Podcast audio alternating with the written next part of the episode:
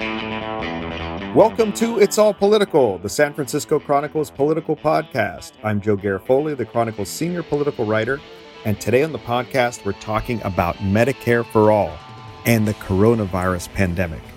Medicare for All isn't dead just because Bernie Sanders suspended his presidential campaign the other day. Far from it. Its advocates predict that support for single payer government funded healthcare will actually grow because of something more powerful and unpredictable than politics the coronavirus pandemic. And today we're talking to one of the nation's leading Medicare for All advocates, Michael Lighty. Michael's worked with Senator Sanders for years and served as the Sanders campaign's healthcare constituency director. And now, here's my conversation with Michael Lighty. Michael Lighty, welcome to It's All Political from your home in Oakland to my home in Oakland. Fantastic, Joe. Thank you very much. and you are well. You are doing well, correct? You are health. You're you're healthy and, and doing well in all this craziness. Correct? I am. Thank you. I've been sheltered in place. I think since the first order of uh, it was given about people who you know need to stay home. So I, I was sheltered in place since the order from a higher authority. Uh, Chronicle editor in chief Audrey Cooper. there you go. So that's that, that's that's what I, I follow her orders uh, first. Um, so uh, you uh, were the healthcare constituency director for Bernie Sanders' campaign, correct? That's right. Tell us a little bit about what that is and what that position. What did you do for the campaign? Well, we did a variety of things. I was able to go around to all the um, early primary states uh, and some Super Tuesday states as well, talking about Medicare for all and the centrality of it to the senator's program and why he was running for president. We also did a series of op-eds, uh, blog posting, social media work. We organized Doctors for Bernie. We worked with them. These were uh, mostly younger doctors, actually, who had been energized by the Sanders campaign and wanted to get more involved. And so we did a lot of constituency work with them. And we had surrogates running all over the country talking about Medicare for all. People like uh, Abdul Abdul El-Sayed, who is a former public health uh, mm-hmm. commissioner in Detroit, or Victoria Dooley, who's a family practice physician in uh, the suburbs of Detroit. So, uh, so we had huge numbers of folks. Um, uh, being surrogates for us on Medicare for all, and it really became a prominent part of the campaign. And you're, you're OG with Bernie too. You go back to the first campaign, and you even before that, correct? You've known him for many years. I have known him for many years. I actually first started working with him when he was uh, elected to Congress in 1990 and had the pleasure of me, I think, meeting him before then even. Okay. So the conventional wisdom would be since the uh, since the Sanders uh, Bernie Sanders suspended his campaign uh, recently, that means that his signature proposal, Medicare for all, is dead. Uh, but you you disagree with that. Tell us why. I, you, think this is a, a moment, in fact. I do. I do think it's a moment. I think that the, uh, I think presidential leadership is crucial to winning Medicare for all or really any kind of substantive healthcare reform. And that's why we supported Senator Sanders. But then the COVID-19 pandemic has, I think, emerged as a game changer, as an X factor that really the healthcare industry or the conventional political dynamic cannot account for. And so I think we're in a very different period all of a sudden. Uh, and I think it's also significant, Joe, that during the primaries, in virtually every primary state, despite the huge industry campaign against us and other presidential candidates campaigning against Medicare for all, a majority of Democratic voters still supported it in those, in those exit polls.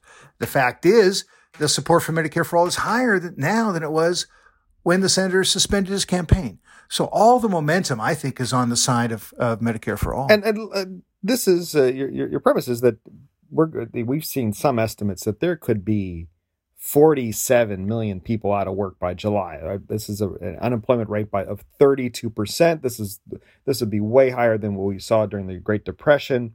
And since roughly half of Americans get their health insurance through work, you don't have work, you don't have health insurance, you know, you could still go on Covered California, but uh, here in California at least, um, or one of the uh, Obamacare exchanges. But you know, we're, we're, seeing estimates that those premiums could spike forty percent next year.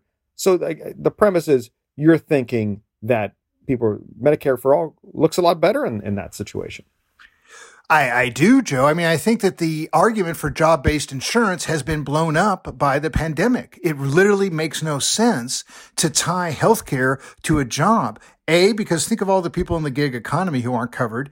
B, think about how many people have lost their jobs. As you say, 47 million. That translates at least into 13 and a half million people losing their health insurance. And when you're unemployed, you can't necessarily afford a good plan on the exchange.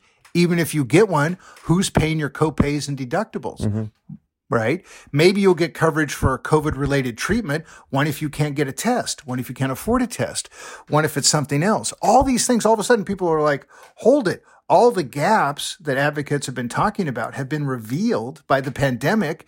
And the question I think on the table now is how can we have universal health care?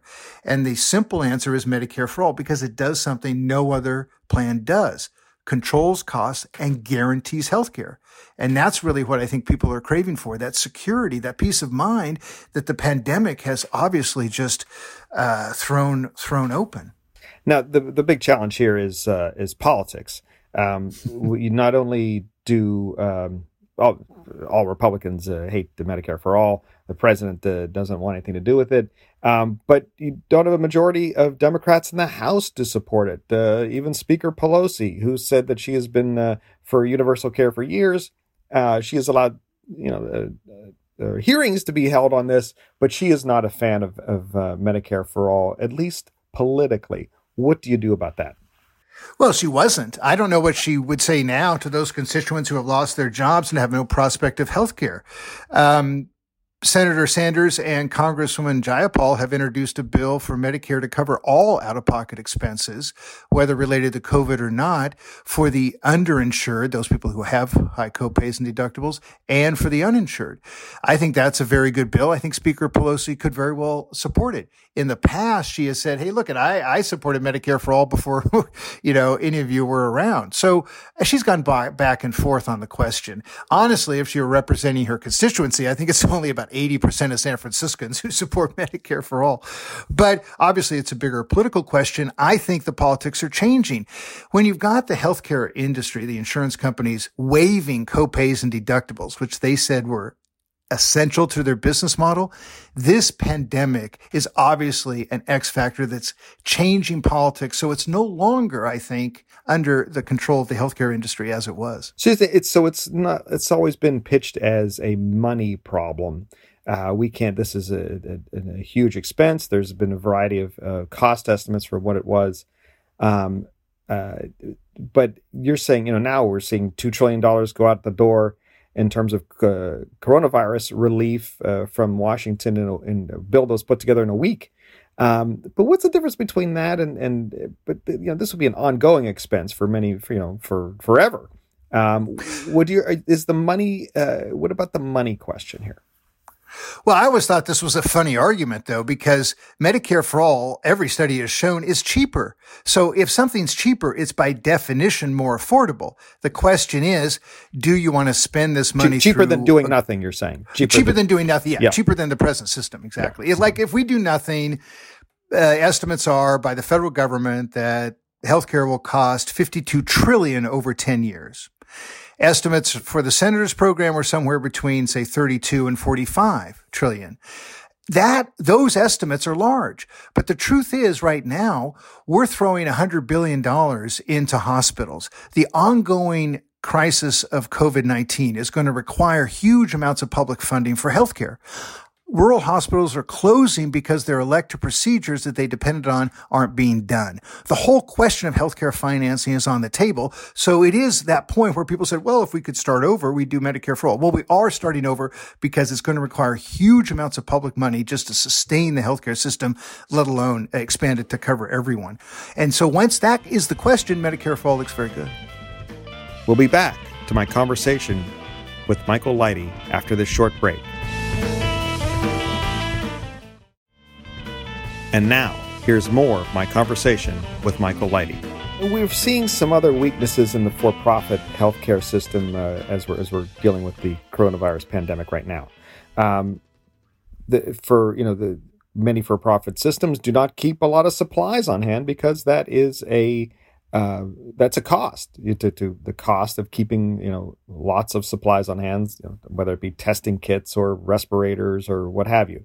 What are some other weaknesses we're seeing in the uh, for-profit healthcare system now? You, you alluded to rural hospitals, and I think what 13 closed in Tennessee last year, or something like that. Mm-hmm. What are what are some of the things we're seeing weaknesses in the current system, or, or being exposed well, throughout through this uh, coronavirus? Right, exactly. And I think you're you're right, Joe. It's the industry model, it's the for-profit model. So if if you have supplies lying around, those are just costs, right? You need to maximize, you need to monetize them. And so you don't want them around. Similarly, rural hospitals um, are not profitable because they don't have a high uh, uh, commercial payer mix. So how do they stay open? Well, if it's a national healthcare system, they stay open because people need healthcare. In a for-profit system, they close because they're not profitable. We also see this very directly on staffing. We're supposed to staff according to patient need, but the vast majority of hospitals outside of California, which does have a law that limits the number of patients nurses can take care of, everywhere else, the hospitals lower staffing, they de-skill healthcare workers, again in order to save money and be budget driven. Similarly with prescription drugs, vaccines are not profitable. They're not uh, developed. So instead, the federal government, which had already spent 800 million on a novel coronavirus vaccine, is going to be the major player there. So the same kind of incentives that don't work uh, for creating guaranteed healthcare don't work for creating guaranteed prescriptions either. Um, and so we have a whole business model that depends upon high out of pocket costs, low inventory of supplies, de-skilled workforce, and reduced capacity. So we have fewer beds. Uh, beds again are a cost center. So let's rebuild hospitals like they did when Sutter rebuilt hospitals in San Francisco. They had fewer beds whenever a new hospital comes online, it's always has fewer beds than the predecessor facility. So again, those, all those things now that we need in order to actually deal with the pandemic are simply those things that are, that are cost centers and to be avoided under a healthcare industry model. So that's why there's a fundamental uh, point of, of decision here. Are we going to have a healthcare system that guarantees healthcare to everybody? Or are we going to continue with the industry model that exposes gaps and that literally kills people because they do not have the care that they need? Well, it's, it's one thing to, to, to have some uh, public support growing in polls, but it's another thing when Republicans still control the White House and the Senate. How do you win over Republicans to something that they find to be horrible?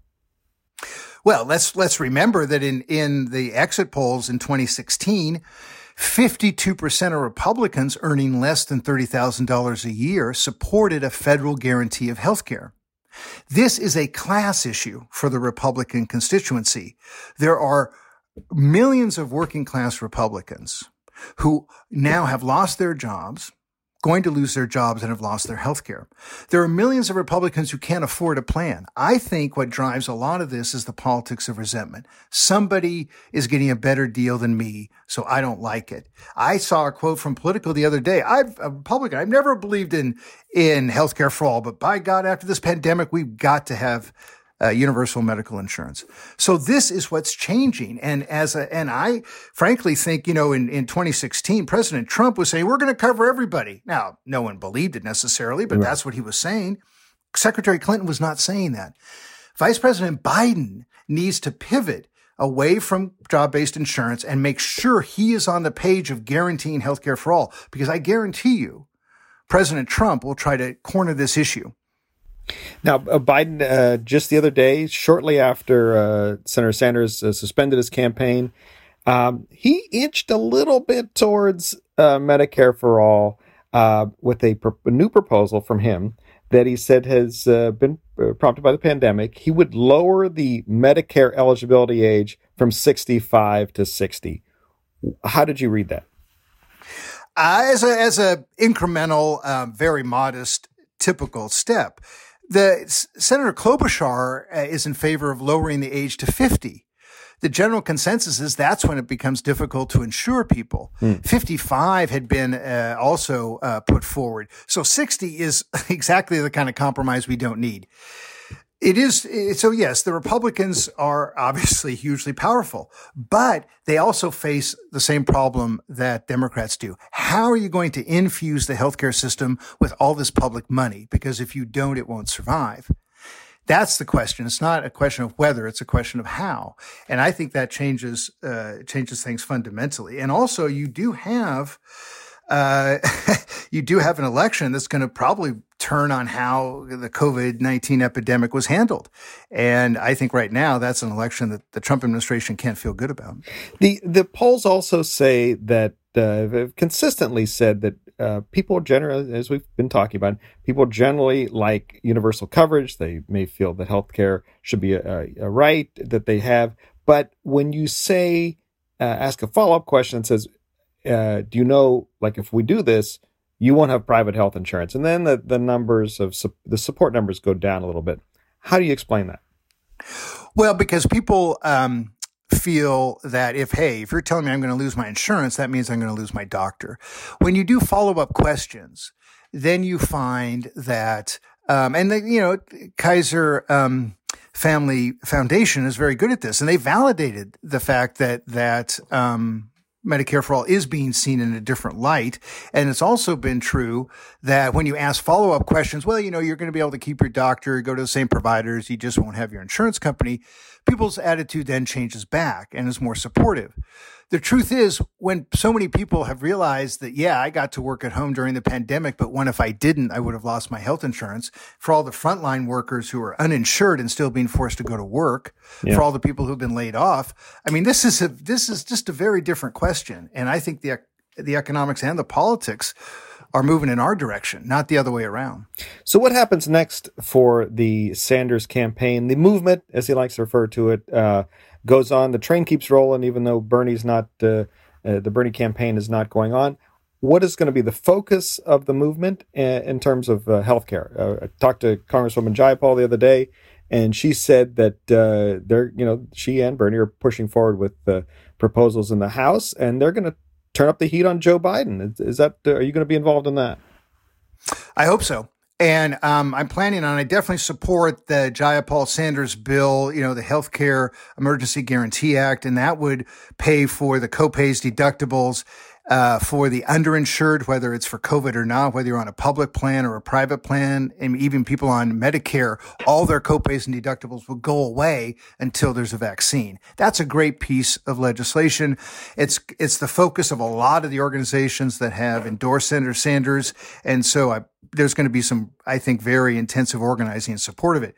I do think the other thing is we need uh, Vice President Biden to say job based health insurance isn't the future it can't work. We're now, I'm now going to work with Senator Sanders to move to Medicare for all. I believe if he were to do that, that would be uh, a huge positive factor for him in the campaign. And I think all of us need to to move him in that direction. Is that what it would take to get the supporters of Bernie Sanders, which many Democrats are very, very uh, nervous about? They go, "What are the Bernie people going to do? Are they going to support Biden? Are they going to just sit out the election? Are they going to vote for Trump? Are they going to vote for this year's model of Jill Stein? Uh, are they, um, is that something that would clinch the deal for uh, Biden's for the support of, uh, of of Sanders people for Joe Biden? I think there's a segment that that would be decisive for. I don't think it's everybody by any means. I think there are some real issues there. Uh, I think obviously, you know, the Sunrise Movement has come out and said they're not going to endorse him. I think that's a real problem. I think the lack of youth support for him is a huge problem. I think a signal on Medicare for all to say, yeah, I'm going to work with Senator Sanders to do it. I think it would bring people along, but he's got some other issues to deal with, particularly climate. Yeah. Michael, thanks so much uh, for being on It's All Political. Oh, I appreciate it, Joe. Thank you. I'd like to thank you all for listening. I'd like to thank Michael Lighty for joining us. I'd like to thank the King, King Kaufman, for producing today's episode. And remember, no matter if you've got a Cadillac health insurance plan or no insurance at all, it's all political. It's All Political is a production of the San Francisco Chronicle. Our executive editor is Audrey Cooper. Our theme music, our wonderful theme music that I love, it gets me jazzed up, is Cattle Call, written by Randy Clark and performed by Randy Clark and Crowsong. Support It's All Political and the newsroom that creates it by signing up for a Chronicle membership. It's very easy. You just go to sfchronicle.com slash pod.